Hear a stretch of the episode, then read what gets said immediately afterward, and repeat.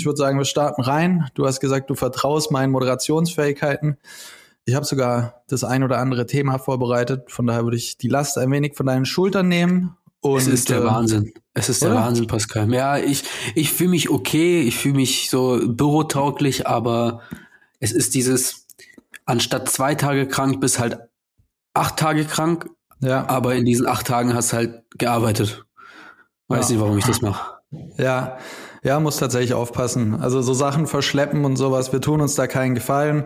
Ist leichter gesagt als getan, du kennst es. Aber gönn dir dieses Wochenende, das vor der Tür steht. Ich hoffe, du hast da ein bisschen frei. Und in diesem Sinne, let's go.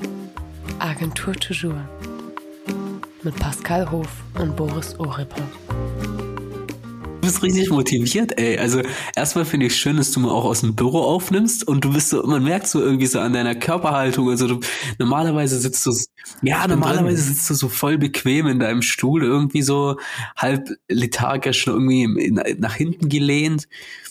Und jetzt bist du voll drin, du bist nach vorne gelehnt, du zappelst schon fast rum. Ich bin schon so gespannt, welches Thema jetzt auf mich zukommt. Hau raus. Du hast es ja mal wieder schon fast wieder eingeleitet, ne? Die klassische Boris-Überleitung direkt am Anfang. Nee, ich sitze in meinem Büro tatsächlich. Ich sitze im Besprechungsraum und noch nicht in meinem neuen Büro. Mein neues Büro war bereits im Dezember oder sowas Thema. Und es sollte im Januar irgendwie Bezug fertig sein und sonst was. Es ist hier nebenan. Der Grund, warum ich da immer noch nicht aufnehme, ist, es ist immer noch so leer, dass es zu sehr halt, als dass ich dort aufnehmen könnte. Es ist 20. April, was ist passiert? Genau, exakt. Wir haben jetzt 4 Monate später circa und es hat sich alles verzögert und so weiter. Und es ist, diese Büroeinrichtung ist eigentlich was mir wahnsinnig Spaß macht. So, ich sehe das Büro, ich habe Ideen und sonst was und merke jetzt plötzlich, scheiße, ich habe ansonsten aber viel zu tun und das ist halt immer Prio Z.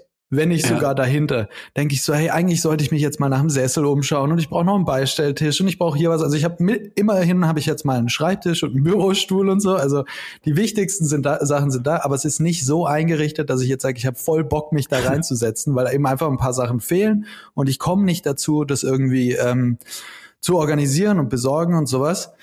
Und das bringt mich zu meinem Punkt. Gestern Abend lag ich nämlich da und dachte, scheiße, das ist eigentlich schade, weil das ist was mir richtig Spaß macht, so Sachen einrichten und sonst was, aber ich finde nicht die Zeit dafür.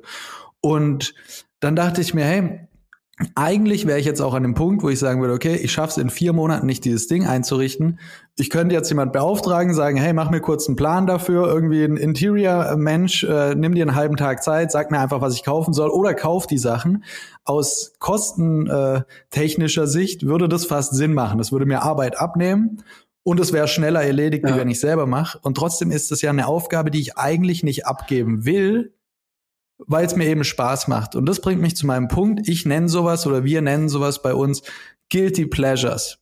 Das heißt Aufgaben, die man eigentlich nicht mehr übernehmen sollte, weil es eigentlich unter meiner Kompetenz oder Relevanz liegt, plus ich verdiene damit kein Geld und sowas. Das heißt, es frisst Zeit und ich krieg's nicht in meinen Arbeitsalltag.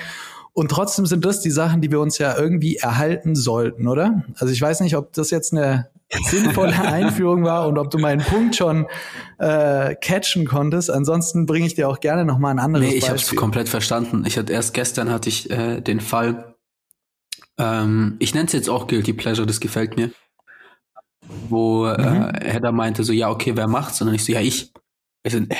So war kurz so verwirrt. Ich sage, ja, aber ich habe da voll Bock drauf, ich muss das jetzt machen. Und ich kann 100% nachvollziehen. Yes. Es gibt manche Aufgaben, die vermisse ich gar nicht. Also zum Beispiel, ich habe es immer, nicht gehasst, aber ich habe es nicht gern gemacht, Redaktionspläne pflegen.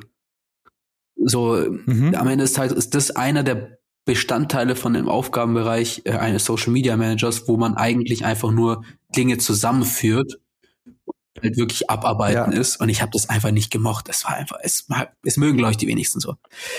Und das vermisse ich zum Beispiel gar nicht, aber so gestalterische Aufgaben, wo ich mich manchmal rein vertiefen kann, da habe ich manchmal so Bock drauf, da kralle ich mir das und mache halt irgendwie noch eine Stunde extra oder sowas und lasse es irgendwie so in den KLRs so verschwinden.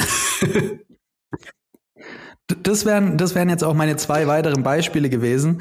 Also von mir viele, die mich jetzt in den letzten 1-2 Jahren kennengelernt haben, wissen das gar nicht, aber ich würde mal sagen, ich bin ein relativ passabler Grafiker und ich kann sogar Videoschnitt. Boah, daran kann ich mich erinnern. Daran kann ich mich erinnern.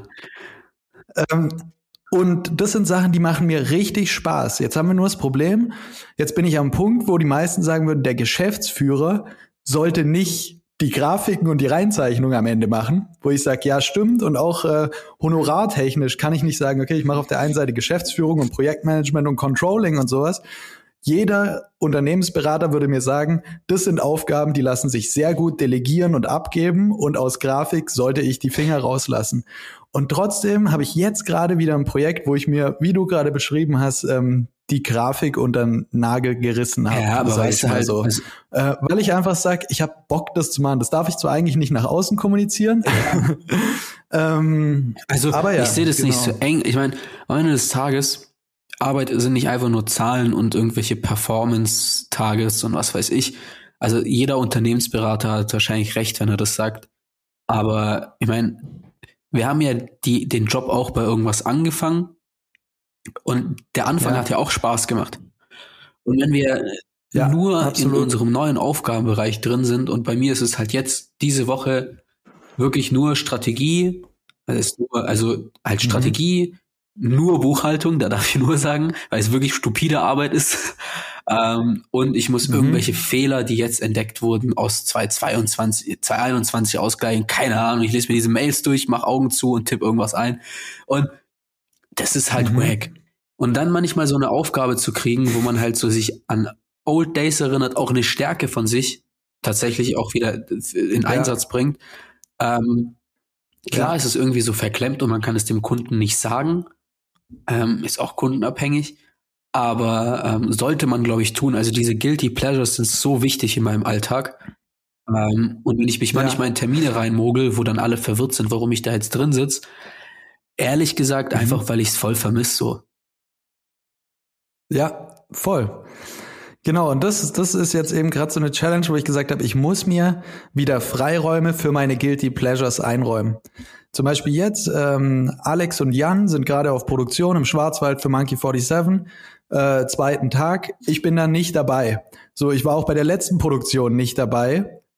So, weil ich sage, okay, ich habe Zeug hier zu tun, eigentlich auf einer Produktion dabei sein, ein bisschen Bild abstimmen und da mit reingrätschen und ein bisschen meinen kreativen Input geben und so, ist doch das, was ich am allerliebsten mache, sage, ja, okay, ich krieg das jetzt nicht mehr immer hin und so und es macht auch nicht immer Sinn, dass ich dabei bin, weil ich habe ja Leute da, denen gebe ich die Verantwortung und das Projekt gerne in ihre Hände, muss jetzt aber sagen, hey, ich nehme es mir vor, auf mindestens einer Produktion oder 2 in den nächsten 2 Monaten mal wieder dabei zu sein, weil nach so einem Tag, das gibt mir wahnsinnig viel. Mit der Gang unterwegs sein, was abdrehen, was produzieren, von A nach B. Wir gucken einfach, dass wir Sachen möglich machen und am Ende vom Tag steht man da und checkt sich ab und sagt, geil, good job. Und da muss ich mal wieder ein bisschen reinschnuppern, dass ich nicht den Bezug verliere. Bei mir ist ganz krass mit Kreativleistung versus Projektmanagement, Struktur und eher ich sag mal, ja, trockenere Bereiche, in denen ich aktiv bin. Und bei mir entscheidet sich das morgens, Fun Fact, am Kleiderschrank, wie mein Tag aussieht. Ich weiß nicht, ob das komisch ist, aber ich schaue dann einfach rein und denke mir so, okay, habe ich heute den kreativen Tag? Oder habe ich heute Business Boris? Und ich weiß nicht, ob das weird ist und das anderen Leuten auch so geht, aber wenn ich irgendwie dann in meinen Kalender schaue, vom Kleiderschrank und da steht dann drin, Budgetverhandlungen, Projektscope und was weiß ich, dann wird's halt das Hemd und der Pulli drüber. Wenn da steht Produktion, dann denke ich mir so, hey, und das ist in letzter Zeit verstärkt, sondern es ist mit Paris aufgetreten, weil ich da ja angefangen habe, so richtig zu fotografieren. Wenn ich eine Produktion sehe, wo der Kunde nicht mich in Hemd gewohnt ist, mit Pulli, sondern mich so als kreativen Sparringspartner irgendwie einkauft, dann nehme ich die Kamera mit und bin auch voll leger angezogen und fühle mich dann eher wie so ein Berliner kreativer Hipster, so, da bin ich mehr Stöcker im Herzen, weißt du? Und wenn's dann eher so trockener ist oder halt, konservativer, dann bin ich eher so Stuttgart Mitte, Calwer Passage. Killesberg. Wir sollten mal bei Gelegenheit einfach eine Boris und Pascal City Map veröffentlichen, wo wir sagen. Das gibt's an der Stelle SO an Stuttgart Memes. Wir schauen alle fleißig die Beiträge und der hat letztens jetzt eine Map released von Stuttgart oder Baden-Württemberg sogar. Ey, ich habe mich kaputt gelacht, ne? Also ich glaube, ich habe das auch gesehen, aber mir haben Stadtteile gefehlt. Deswegen müssen wir das selber kuratieren. Ich glaube, Cannstatt war, wenn ich mich richtig erinnere, nicht dabei. Und da hat mir das Herz bei mir hat Neugeburt so gefehlt. Und da muss ich auch nochmal mit ein ernstes Wörtchen sprechen. Das war dann irgendwie auf einmal nur Mühlhausen. Und Mühlhausen ist so, ja, okay, gibt's halt. Und Neugeburt ist Neugeburt. Also von daher halbes Shoutout, halber Aufruf zu Boykott. Ja, aber Stuttgart West war schönster Stadtteil und ich weiß, es gefällt dir nicht, Pascal, aber ich bin da hingezogen und ich kann einfach... Wir driften jetzt gerade ein bisschen ab vom Thema. West ist geil und fertig. Ja, es ist schön, tatsächlich. Ich war... am Wochenende in München und ich finde München unfassbar schön auch und hat's mit meinen Kumpels dort, ich habe 2 Freunde getroffen, die von Stuttgart nach München gezogen sind und da hatten wir es auch so ein bisschen über Architektur und Eigenheiten und so weiter und tatsächlich ist schon Stuttgart West und die Bauweisen, diese, weiß gar nicht was es ist, diese Sandstein, Beige und sowas, ist schon das prägnante Ding von Stuttgart und da gebe ich dir recht, also das, auch wenn es um Fotos geht oder sowas, ist das mit Sicherheit schöner zu sehen als Cannstatt, Wilhelmsplatz. Aber hat ja auch jeder so seine eigene Vorliebe für Ästhetik. Ja, so. man sagt ja immer, was sagt man wie? Der Block ist raus aus mir oder wie? Du weißt welchen Spruch ich meine? Ah, ja. Ja, du kriegst das Ghetto aus mir, aber nee, du kriegst den Jungen aus dem Ghetto, aber das Ghetto nicht aus dem Jungen. Ja, sowas. Und ich glaube, du bist auch nicht aus dem Ghetto raus, also dich zieht es immer dahin. Ich glaube, wir haben die Story mal mit Paris und den Banlieues erzählt. Du brauchst dieses Cannstatt. Du brauchst es. Ja. Ist ja hier von Aiken mein Lieblingslied. In the Ghetto. Okay, zurück zum Thema Büroeinrichtung und Guilty Pleasures. Ja, genau. Singen ist hoffentlich keine Guilty Pleasure von dir. Damit würdest du auch den Projekten keinen Gefallen tun. Aber aber richte mal dein Büro ein, wirklich. Ey. Also ich bin auch richtig gespannt, wie du es machst, weil euer Büro hat ja so einen ganz eigenen Style. Wir haben ja so den Ansatz gewählt bei uns, weil bei uns kommen viele rein und sagen, okay, wann streicht ihr die Wände, wann macht ihr den Boden, wann macht ihr das? Und ich schaue die immer so an, ich so, hey, das ist doch das Geilste an dem Ding. Es ist so, es hat voll viele Ecken, Kanten, bei uns ist jeder Boden schräg, irgendwie keine einzige intakte Tapete an der Wand. Und trotzdem fühlen wir uns hier alle wohl und für uns ist, also der Raum, wo ich drin sitze, eigentlich fast schon so ein Wohnzimmer-Ding. Wir haben Konsolen drin stehen, ein Sofa, ist ein ganz anderes Environment wie halt so ein komplett USM eingerichtetes, schönes Office aus Glas. Ja. So. Deshalb bin ich gespannt, wie du es machst, weil du hast ja auch einen ganz eigenen Style gewählt. Ja, absolut. Ich bin selber gespannt. Also ist noch nicht ganz ready. Ich finde es interessant, weil du, also so wie du es gerade beschrieben hast, richtest du dir ja quasi dein Ghetto im Büro ein. Und ich richte mein Büro im Ghetto ein. Oh Mann. Ja, genau. Also ich probiere gerade auch hier so, wir haben ja tatsächlich wie so ein Office Corporate Design. Ja. Also wir haben ja diesen Holzboden und sehr viel Weiß und viel Pflanzen und sowas.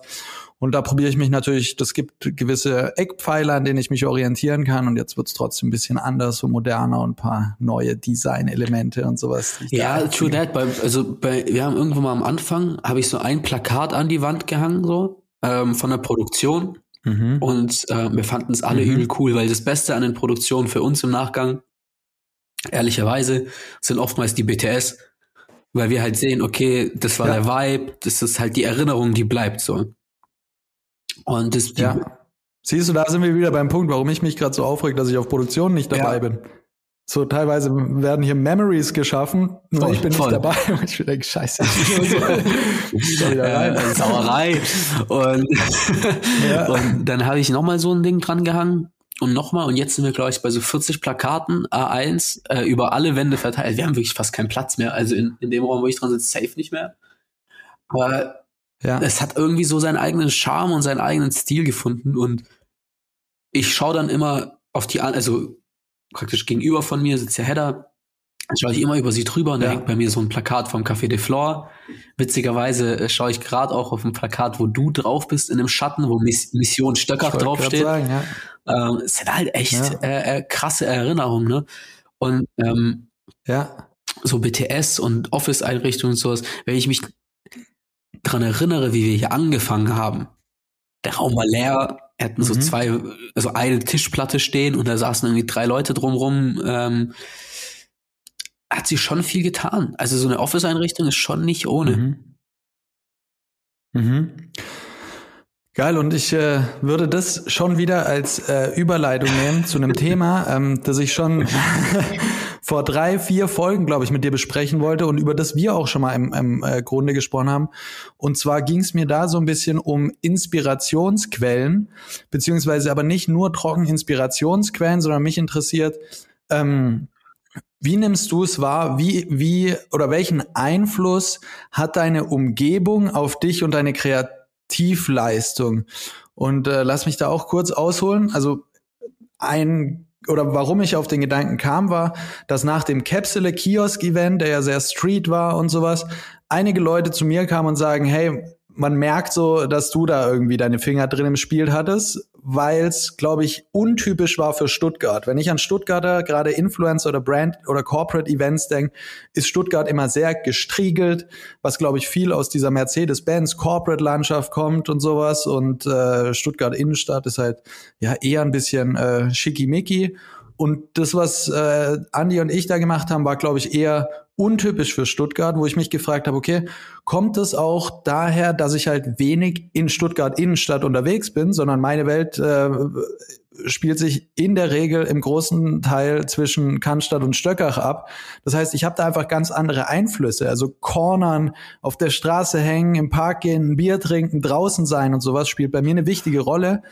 Und das spiegelt sich dann, glaube ich, manchmal auch in der Arbeit wieder. Und jetzt hast du ja gerade auch über dein Office-Surrounding geredet und sowas. Und ich glaube, das spielt eine große Rolle, mit was für Eindrücken man sich täglich konfrontiert sieht und ja, mit was man sich beschäftigt, was man sich gibt und so. Und das finde ich sehr, sehr interessant. Ja, also ich muss sagen, bei mir ist das ein ganz, ganz schlimmes Thema, weil ich, glaube ich, meine Umgebung... Wegen Neugeräuschen.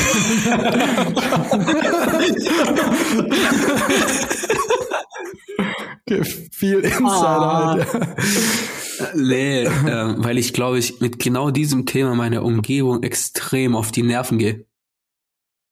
Also, long story short, ich glaube, dass die gesamte Stuttgarter Umgebung von mir das Wort Paris Minimum 700 Mal in der Woche hört und es allen mittlerweile übel auf die Nerven geht. Und es hat 2 Gründe bei mir. Ich bin A, in vielerlei Hinsicht ein selbst unsicherer Mensch, glaube ich. Also ich frage sehr oft nach, und das hatte ich mit Alina irgendwie vorgestern oder so, ich frage sehr oft so, verstehst du, wie ich das meine? Oder kannst du mir folgen? Und dann hat sie irgendwann mal gesagt so, ey, ich bin nicht blöd, ich kann dir folgen. So. Also hör auf, das immer zu sagen. Nee, ich meine es gar nicht so. Natürlich kannst du mir folgen von dir, aber ich will eher checken, ob du mich verstehst, wie ich mich ausdrücke. Und das ist ein Riesending bei mir, dass ich immer versuche, irgendwie bei meiner Umgebung abzustecken, ey, verstehen die mich überhaupt? Verstehen die, was ich sagen möchte?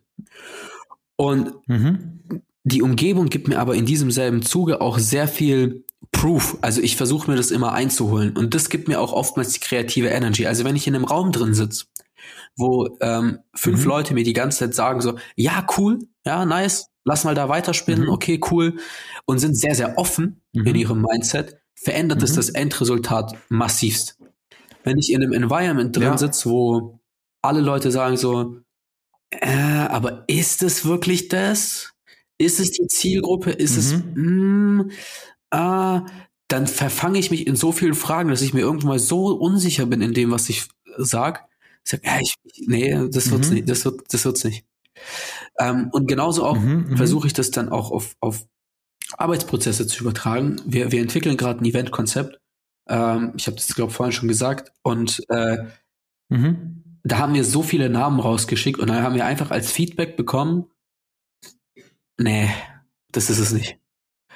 Und ich habe dann halt auch wiederum als Feedback gegeben, im Moment, wenn wir jetzt 20, 30 Namen als Vorschlag gegeben haben und nichts davon drunter ist, dann müssen wir doch in ein Sparring oder in einen Austausch gehen, dann reicht das nicht, weil das killt den kreativen Prozess. Und um auf deinen Ursprungsgedanken zu kommen und um Paris nochmal als Wort zu sagen, also Paris. Also um dir mal wieder eine Pointe zu geben, es ist kein konstruktives Feedback. Ja. Also ich kenne das sehr gut. Mit einem Nee, dann stehst du da und du weißt nicht, warum nicht. So, also es macht nichts Neues auf, sondern es ist einfach nur, du läufst gegen die Wand. Aber mir ist auch aufgefallen, es ist nicht nur dieses nicht konstruktive Feedback, sondern es ist auch einfach eine Mentalitätsgeschichte. Also, um nochmal Paris zu sagen, die Mentalität war dort vollumfänglich anders. Ich sage nicht besser oder schlechter, aber einfach anders. Und ich bin mir ziemlich sicher, dass die Umgebung sehr stark viele Prozesse beeinflusst und dass bestimmte Konzepte in einer anderen Stadt besser entstehen können.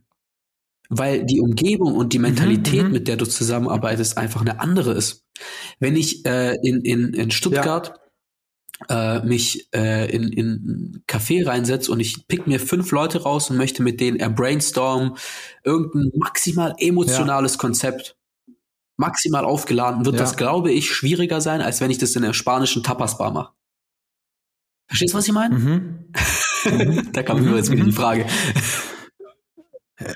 Ja, nee, aber es ist ja auch eine Frage, die daran anknüpft, auch wie aktiv man damit spielt, so oder arbeitet, inwiefern man sich dessen bewusst ist und darauf Einfluss nimmt.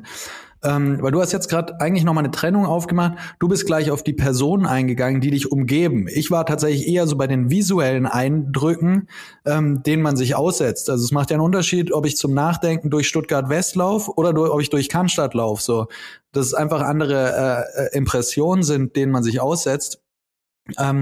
Ursprünglich, warum ich den Gedanken mal aufgegriffen habe und so interessant finde, als ich in Frankfurt bei Saatchi gearbeitet habe, war direkt im Haus nebendran, saß, glaube ich, Publicis war's, an der Hanauer Landstraße. Und die beiden Agenturen waren, ohne dass ich da jetzt beteiligt gewesen wäre, aber wir waren in einem Konkurrenz-Pitch quasi. Und ich habe dann danach mitbekommen aus den Projektteams, dass die beiden Agenturen eigentlich 1:1 das gleiche Konzept abgegeben haben. Also es war so, klar, das eine grün, das andere blau und so weiter, aber inhaltlich sehr ähnlich. Und ich war so, crazy, wie ist das, gab's da eine Absprache oder sonst was? Und mein Chef, Planner damals bei Saatchi, hat dann gesagt, und das ist mir so im Kopf geblieben, ja, aber ist doch klar, wir sitzen genau nebeneinander. Die Mitarbeitenden arbeiten in derselben Stadt, fast in denselben Bürogebäuden. Wir gehen jeden Mittag teilweise zusammen in den gleichen Locations essen. Das heißt, alle Angestellten dort haben genau die gleichen Eindrücke, die sie dann in ihrem kreativen Prozess verarbeiten können. Und für ihn war es ganz logisch, dass dann da natürlich auch sehr Ähnliches bei rauskommt. So. Und das fand ich irgendwie so ein bisschen mindblown. Und um wieder auf die Region zurückzukommen, ist es halt so, Stuttgart ist ja nicht unbedingt als der Kreativstandort Deutschlands bekannt. Sagt es nicht. Es wird bald. Es wird. Ja. Wir arbeiten dran. Genau. Wir arbeiten dran. Aber aus der Historie her hat man halt gerade, wenn wir jetzt wirklich in die Werbung schauen, geschichtlich so gewachsen. Einmal Hamburg, Berlin ist dann stark dazugekommen. Und wenn es um Medien, also so TV-Geschichten und sowas geht, ist vielleicht auch noch der Ruhrpott mit Köln irgendwie interessant. Aber Stuttgart hat jetzt nicht den Ruf, dass hier jetzt die mega crazy Kreativszene abgeht. Und deswegen begebe ich mich, glaube ich, teilweise schon sehr bewusst in Ecken Stuttgarts, die nicht dem Mainstream entsprechen. Also ich habe ja sehr lange auch in Stuttgart-West gelebt, fand es auch cool irgendwie damals und habe mich dann aber irgendwann so ein bisschen rausorientiert, weil mir Stuttgart nicht besonders viel kreativen Input gibt, muss ich an der Stelle leider sagen. Ich finde es teilweise, keine Ahnung, muss da nicht weiter drauf eingehen, aber ich finde es interessanter in Cannstatt oder Ost oder sowas oder diese Vorortgebiete, reizen meine Kreativität einfach in irgendeiner Form an. Und ich finde es ganz interessant, wenn du in Stuttgart Leute fragst, was sie von Cannstatt halten, dann würden sie dir alle sagen, boah, das ist ganz schlimm, Wilhelmsplatz, so, da kann ich nicht rumlaufen und sonst was. Wenn ich die gleichen Leute aber nach Berlin stecke, an irgendeine Ecke, wo sie halb abgezogen werden und überall nach Gras riecht und du kein Wort Deutsch hörst oder so, dann finden sie es in Berlin total kreativ und crazy und sonst was. Das ist für mich manchmal so ein bisschen... ja, true. Also, ja. Um vielleicht zu erklären, was du vorhin mit Neugiereuth meintest. Ich habe wiederum ziemlich lange in Neugiereuth gelebt. Also meine Kindheit, Jugend, whatsoever. Und es war eine coole Zeit und ich habe echt witzige Geschichten auf Lager. Auch ein paar nicht so witzige, aber ich glaube, am Ende des Tages hat es mich nach Westen gezogen, weil... ich liebe diese Ruhe und diese Community, die irgendwie der Westen hat. So, dass ich rauslaufe auf die Straße und da stehen Leute irgendwie und trinken zusammen Wein und du denkst dir so, hey, zu welchem Lokal gehören die? Und nee, die stehen einfach so dort rum und quatschen mit dem Nachbar so. Ja. Und dieses Familiäre, was auch in West ist, das feiere ich schon und das brauche ich. Ich wollte auch unbedingt einen Rückzugsort haben, wo ich gar nicht irgendwie kreative Energie suche. Also ich braucht es gerade, glaube ich, gar nicht. Das, was du jetzt irgendwie in Cannstatt oder in deiner Umgebung jetzt kriegst. Und ich gebe dir aber absolut recht, dass ich es schade finde, dass Stuttgart nicht so viele Spots hat, wo man ja diesen kreativen Vibe kriegt. Also wir haben wenig Bars im Vergleich zu anderen Städten, wo du dich reinsetzen kannst und einfach Gleichgesinnte drin sitzen. Also wenn ich, glaube ich, in Köln jemanden frage, okay, wo gehen so alle Agentursmenschen hin, wird sicherlich jeder in Köln in irgendeiner Agentur eine Antwort auf diese Frage haben. Wenn mir jetzt jemand hier diese Frage stellt, ich wüsste nicht, wie ich das beantworte. Ja, stimmt. Da sind wir auch wieder beim Punkt, es gibt gar keine so eine Plattform oder so ein Ding zwischen den Agenturen. Also in Frankfurt zum Beispiel weiß ich, da gab es einen Platz, da waren so 3 so Spätis, die heißen dort Trinkhallen an den Ecken.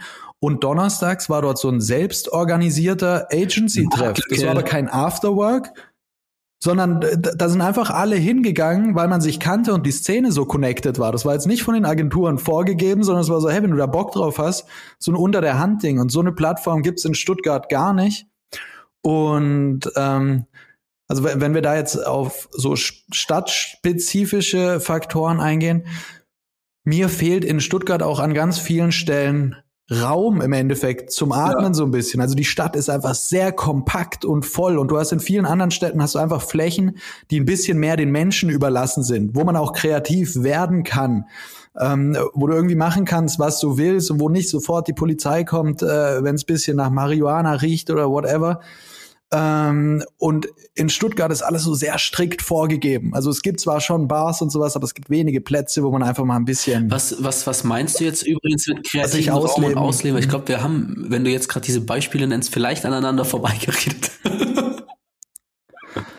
Nee, tatsächlich. Ich hatte hier vor 2 Monaten hatte ich ein Interview bezüglich des neuen Stöckers. Hier wird ja auch sich alles verändern und so. Und dann kamen 2 Architekturstudenten und haben mich befragt, was man hier machen müsste und sowas, um den Raum kreativ zu gestalten und so. Und ich habe 2 Stunden, glaube ich, mit denen gequatscht und war am Ende so, ey, meiner Überzeugung nach brauchen wir mehr Raum, der unreguliert ist. Also ein Beispiel, das ist, glaube ich, sehr gut erläutert, Berlin Mauerpark. Eine riesige Fläche, wo im Endeffekt gar nicht genau feststeht, was da abgeht. Es ist einfach sehr viel Platz, der den Menschen, da kannst du Sport machen, du kannst oben Graffiti malen, du kannst ein Feuerchen machen, du kannst dich mit deiner Decke hinlegen, aber es ist erstmal, da steht nicht dran, hier ist ein Platz für, sondern hier ist einfach nur Platz. Kommt vorbei, chillt euch, trinkt was, trinkt nichts, keine Ahnung, macht, was ihr wollt. Und sowas gibt's in Stuttgart relativ wenig. In Frankfurt zum Beispiel auch, Mainufer, unfassbar viel Platz und Fläche und sowas, wo du einfach hingehen kannst und es ist dir überlassen, was du mit dem Platz im Endeffekt anstellst. Das aber ist spannend, also da sind wir dann wirklich sehr, sehr unterschiedlich, weil mir macht dieses ich sag mal, Gestopfte oder Enge überhaupt nichts aus. Vielmehr, ich liebe das. Also ich lieb's, wenn viele Menschen auf einem Haufen stehen, vor 15 Bars auf 10 Quadratmetern, also ganz überspitzt jetzt. Also mein größter Traum ist ja irgendwann mal für ein Jährchen oder 2 in New York zu leben, weil Diesen einen Moment werde ich nie vergessen, wo ich das erste Mal dort war. Und ich habe mein Gepäck abgegeben im Hotel und bin rausgelaufen mit meinem Buddy. Und wir standen dann am, wo war das noch? Im Financial District vor dem World Trade Center.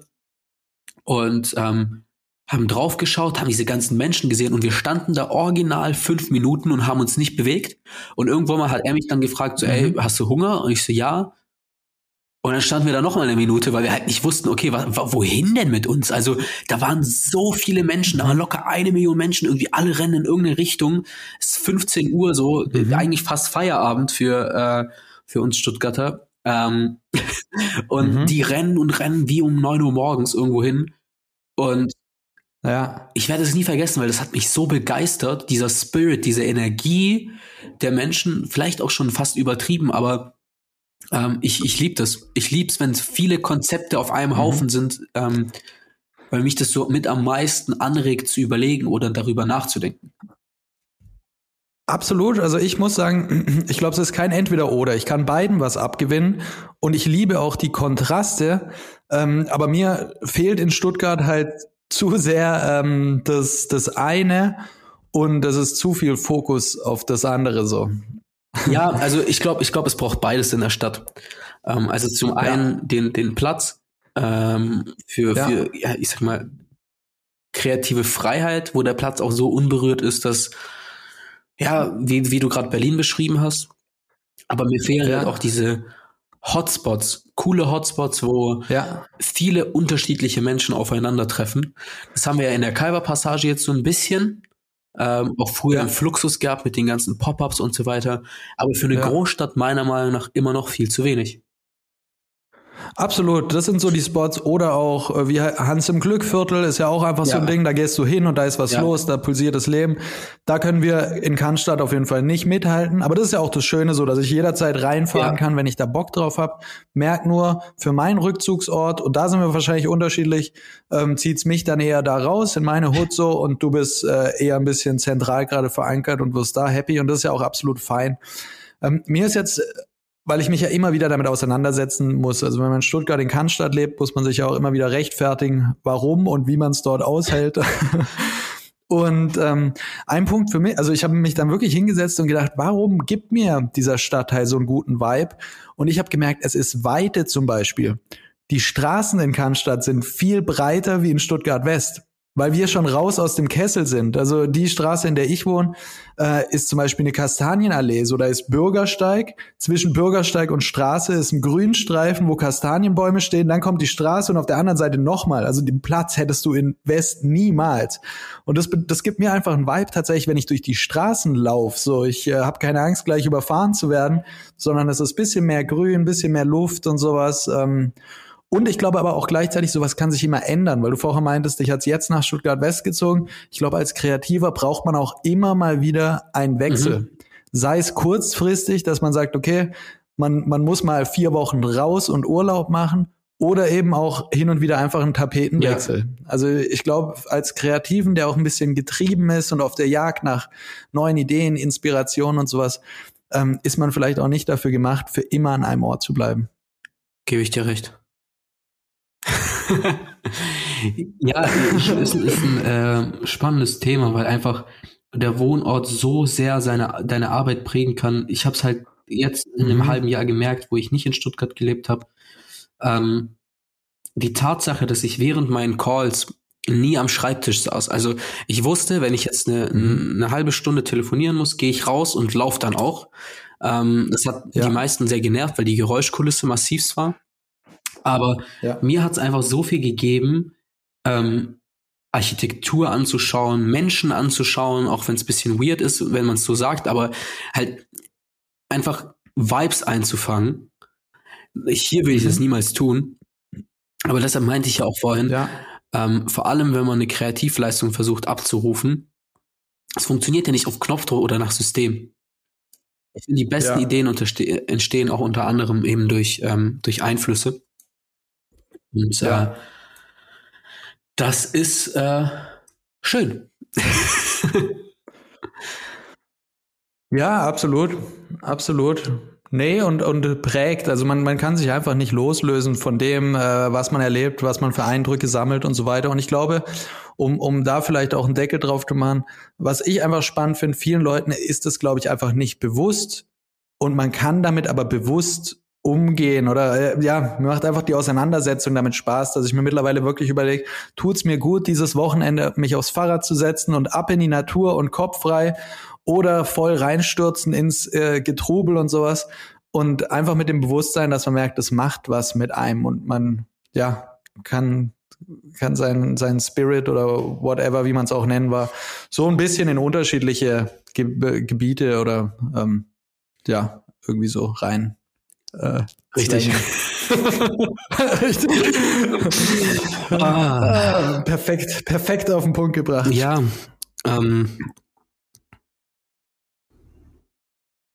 So ist das. Viel über Stuttgart gesprochen. Ich liebe es gerade, dass wir uns so beide anschauen und überlegen, so, okay, haben wir noch ein Thema? Haben wir noch kein Thema? Das Thema haben wir abgeschlossen. Ja. Was sagst du? Vielleicht einfach nicht. Ja, danke. Ich habe mir nämlich genau das gedacht.